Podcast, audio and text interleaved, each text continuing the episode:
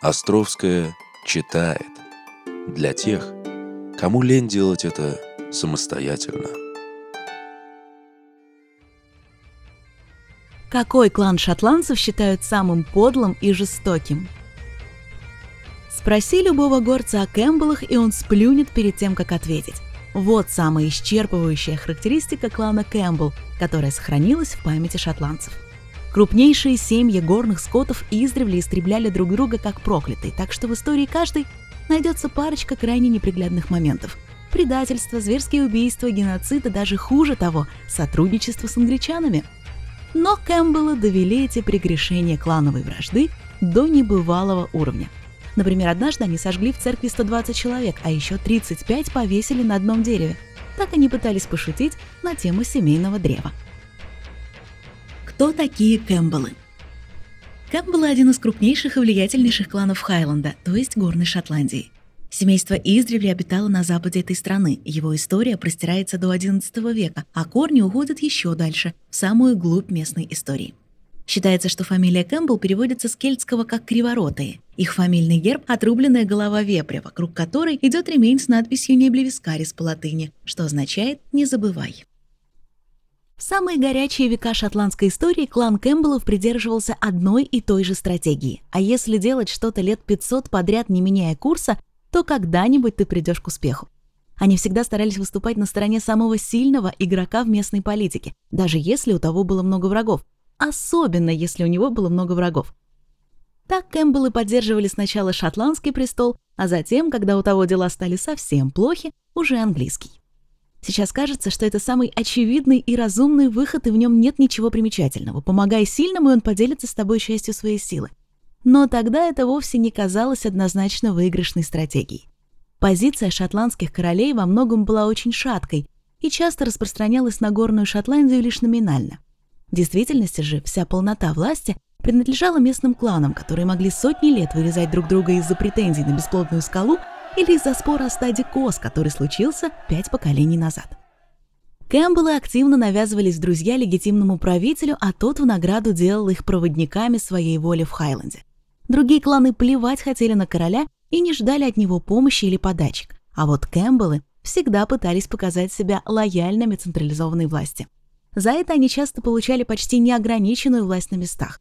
Прикрываясь войной с бунтовщиками, этот клан получал право на нападение, угон скота, поджоги и даже откровенное отчуждение чужих территорий. Во славу короны, конечно же.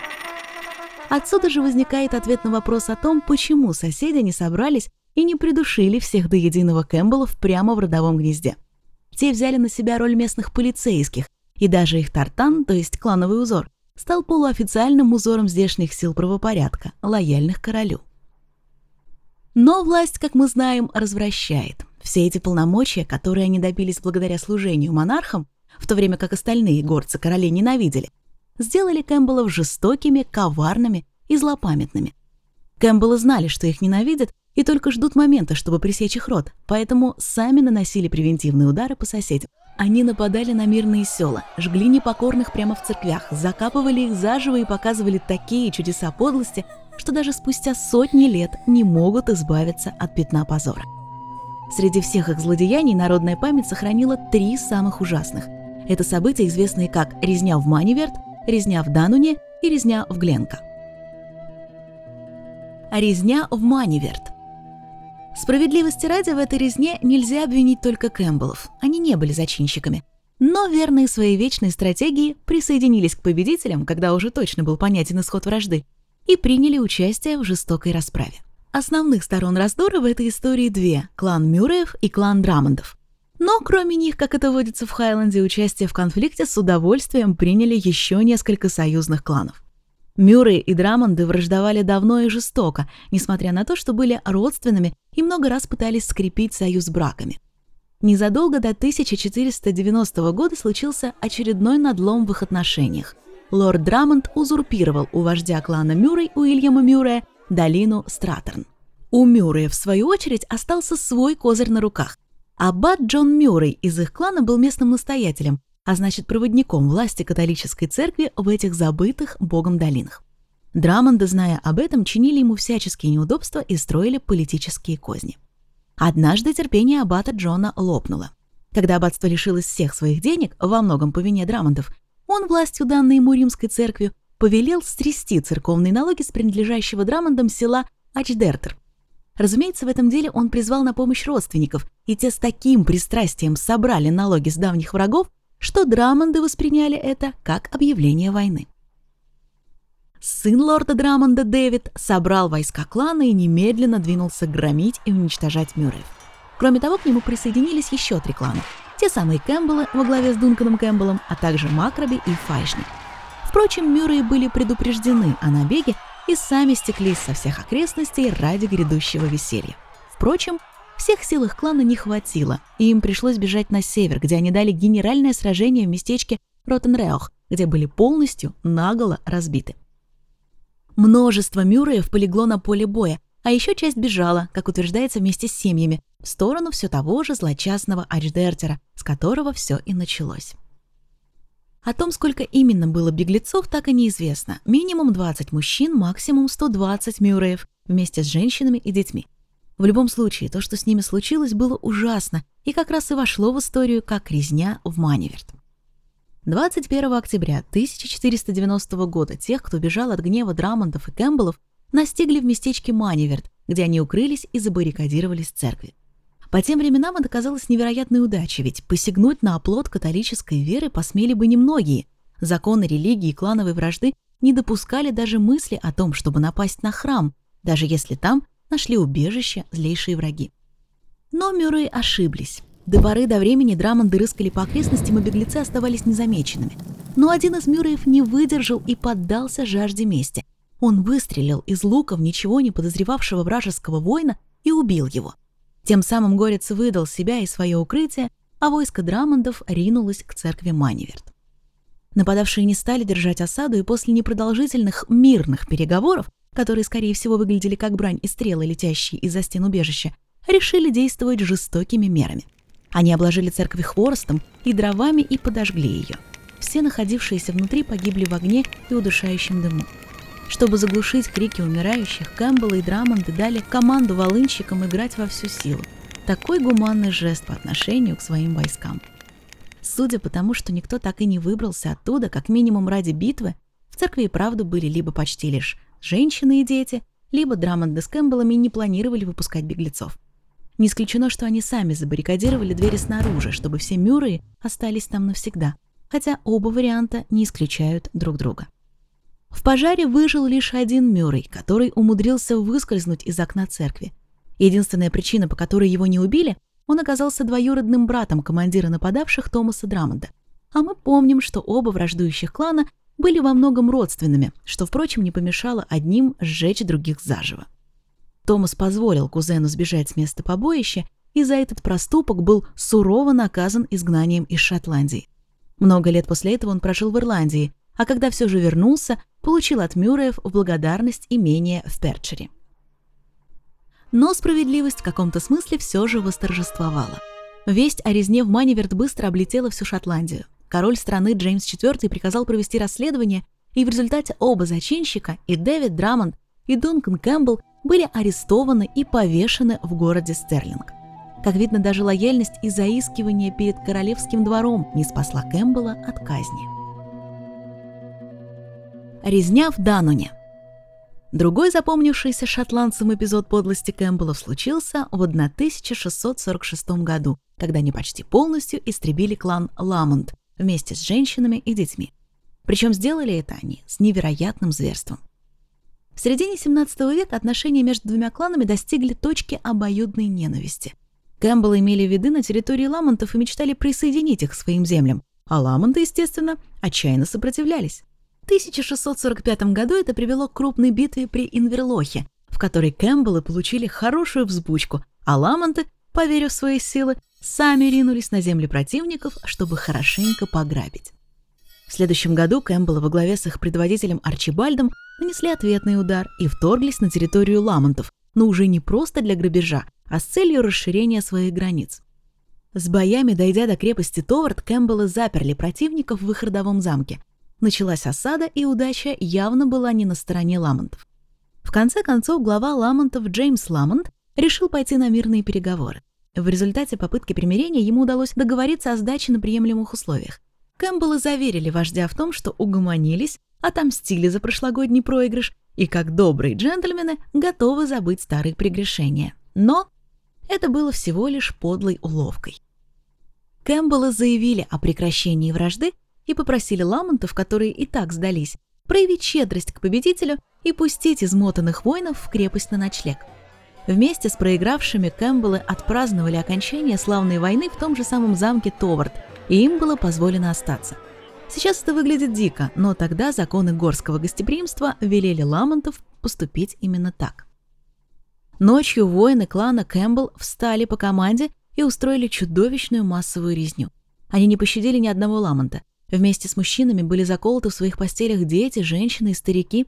Джеймс Ламонт снова запросил пощады у победителей для тех, кого они еще не успели истребить, и поклялся навсегда прекратить вражду. Но вместо того, чтобы оставить бойню, распаленные Кэмпбеллы только вышли в раж. Воины клана сбрасывали мертвых в колодцы замка, чтобы отравить воду. 36 человек они закопали здесь же заживо, еще 35 ламонтов повесили вместе на одном раскидистом дереве. Видимо, так Кэмпбеллы в возвращенном виде обыграли метафору семейного древа. Во время этого нападения было перебито больше 200 человек, все до единого, сдавшиеся на милость победителей. Эта жестокая расправа вошла в историю как резня в Дануне в честь находящегося неподалеку города.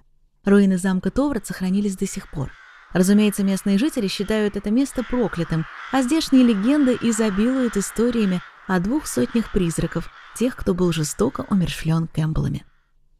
Возмездие настигло Арчибальда Кэмпбелла лишь спустя 16 лет, в 1661 году, когда он был обезглавлен по приказу английского короля Чарльза II. Но причиной стала вовсе не резня в Дануне, а государственная измена. Впрочем, Кэмпбеллы не меняли свои стратегии и не пошли против правительства в открытую, просто во время гражданской войны интуиция подвела их, и они поставили не на того монарха. Резня в Гленко. Но самым известным событием, которое связывают с Кэмпбеллами, стала резня в Гленко, во время которой они перебили целую ветвь клана Макдональд. Случилась она в 1692 году и во многом перекликалась с резней в Даноне, что только укрепило шотландских горцев в нелюбви к Кэмпбеллам. К концу XVII века в Британии случилась так называемая «славная революция», которая, в общем-то, и не была революцией. Вместо одного монарха Якова II к власти пришел другой, Вильгельм Аранский, который до этого правил Нидерландами, но был женат на дочери этого короля. Якова II изгнали из страны, и согласно закону о престолонаследии, и благодаря интригам, конечно же, к власти пришел король с континента. Естественно, в Британии многие были недовольны, в особенности это касается шотландцев.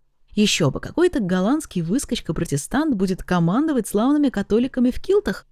Грянуло новое восстание, и сторонники Якова, якобиты, пытались свергнуть пришлого короля.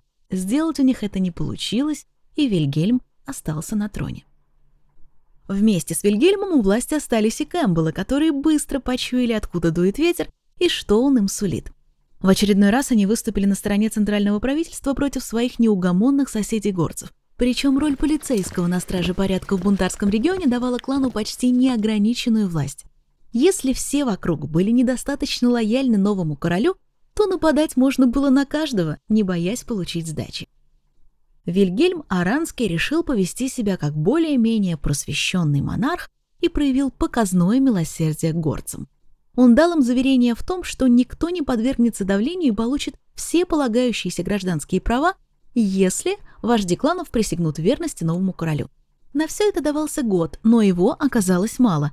Вожди сначала дождались разрешения от старого короля, Якова, который официально сдался и выбыл из гонки, а лишь потом поспешили в администрацию для того, чтобы проявить лояльность новому режиму. Кэмпбеллам такая ситуация была чертовски неприятна. Если все эти вчерашние бунтовщики станут одним росчерком пера добропорядочными гражданами, то как же тогда отбирать их земли и скот и бить их дубинками? Клан Макдональд оказался среди тех самых колебавшихся, которые все же созрели для присяги новому правительству. Алистер Макиан, глава ветви Макдональдов из большой деревни Гленка, поспешил оформить документы и обезопасить свой клан. Но он слишком долго тянул с этим. Тем более, будучи горцем и человеком простым, Алистер не учел силу мощнейшей и губительнейшей стихии, то есть бюрократии. Если вы когда-нибудь оформляли пустячный документ дольше двух недель, то можете понять вождя Макдональдов. Только в его случае на кону были сотни жизней, в том числе и его собственная. Документы с присягой кидали из канцелярии в канцелярию, и во многих случаях Кэмпбеллы, которые, конечно же, плотно заняли чиновичьи посты, не давали ходу бумагам. В конце концов, документы дошли даже до госсекретаря по делам Шотландии Джона Далримпла.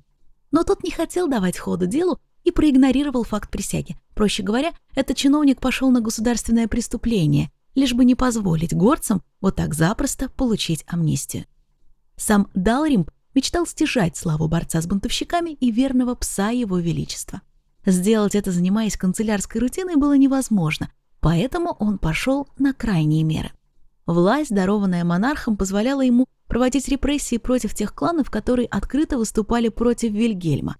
Видимо, никто, к огромному сожалению для чиновника, делать этого не желал, поэтому он самолично назначил бунтовщиками Макдональдов и повелел провести против них акцию устрашения.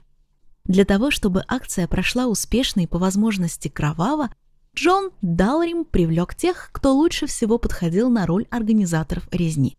Неудивительно, что ими оказались Кэмпбеллы, которые к тому же испытывали особую ненависть к Макдональдам. В Гленко были отправлены две роты солдат во главе с Робертом Кэмпбеллом. Там они были расквартированы якобы для того, чтобы переждать некоторое время и двинуться дальше. Местные жители, особенно Алистер Макиан, глава деревни из здешней ветви Макдональдов, приняли солдат с радушием – они были совершенно уверены в том, что история с присягой закончилась благоприятно, так что клан находится под защитой амнистии нового короля. Отряд Кэмпбеллов и английских солдат больше двух недель гостил в Гленко. Там им предоставили жилье, приняли по законам гор и обращались как с гостями. Наверняка Макдональды считали, что столь прожорливые и наглые гости несколько злоупотребляют гостеприимством, но делать хозяевам было нечего – 12 февраля Роберт Кэмпбелл получил от Джона Далримпла долгожданный приказ. Солдатам было предписано уничтожить изменников, убив всех, кто моложе 70 лет от роду, и предать это селение огню. Вечером того же дня будущие убийцы пировали вместе с Макдональдами, скорее всего, зная, что завтра начнется бойня. Роберт в очередной раз позволил своим бойцам обильно поужинать и выпить за счет горцев, а в 5 утра поднял их по команде и приказал убить как можно больше жителей Гленка. К большой досаде Роберта Кэмпбелла среди его солдат оказались предатели, которые отказывались убивать детей и женщин по приказу командира. Многие из них даже успели сообщить хозяевам домов, в которых квартировались, об угрозе. В результате доблестному борцу со смутой не удалось выполнить приказ начальства в полной мере. Убить на месте удалось лишь около 40 человек. Среди них был и Алистер Макиан, который до последнего был уверен в том, что его присяга дает ему защиту. Еще больше жителей Гленка сумели бежать в горы, но их участь тоже была незавидна. 40 из них замерзли там насмерть, спасаясь от преследования солдат. Известия о резне дошли до Лондона и вызвали возмущение не только во всей стране, но и у самого Вильгельма Аранского. Еще в большую ярость он впал, когда в результате расследования выяснилось, что жители Гленка фактически были полноправными гражданами, которые оказались умершлены из-за мелочной клановой вражды и амбиций карьериста Далримпла. На новом месте Вильгельм, который был прожженным политиком, пытался показать себя миролюбивым правителем, понимая, что его положение очень шатко. Резня с убийством младенцев явно не входила в его планы. Ответственность была возложена на Далримпла, а бойню в Гленко классифицировали как убийство. Впрочем, это не помешало Джону Далримплу, ушедшему со своего поста, дождаться смерти короля и возвыситься еще больше, чем раньше – при новой королеве Анне он и вовсе получил титул графа. Выходцев из рода Кэмпбеллов уже давно нельзя назвать кланом мясников и подлецов. Обычные шотландцы, многие из которых разъехались по всему миру. Есть даже виски, клан Кэмпбелл, и разъяренные потомки Мюрреев, Макдональдов и Ламонтов вряд ли пытаются сжечь склады производителей. Хотя, говорят, в Хайленде остались места, где Кэмпбеллам до сих пор ни за что не подадут руку при встрече – а некоторые пабы их не пускают. Согласно правилу, запрещается вход уличным торговцам, собакам и Кэмпбеллам.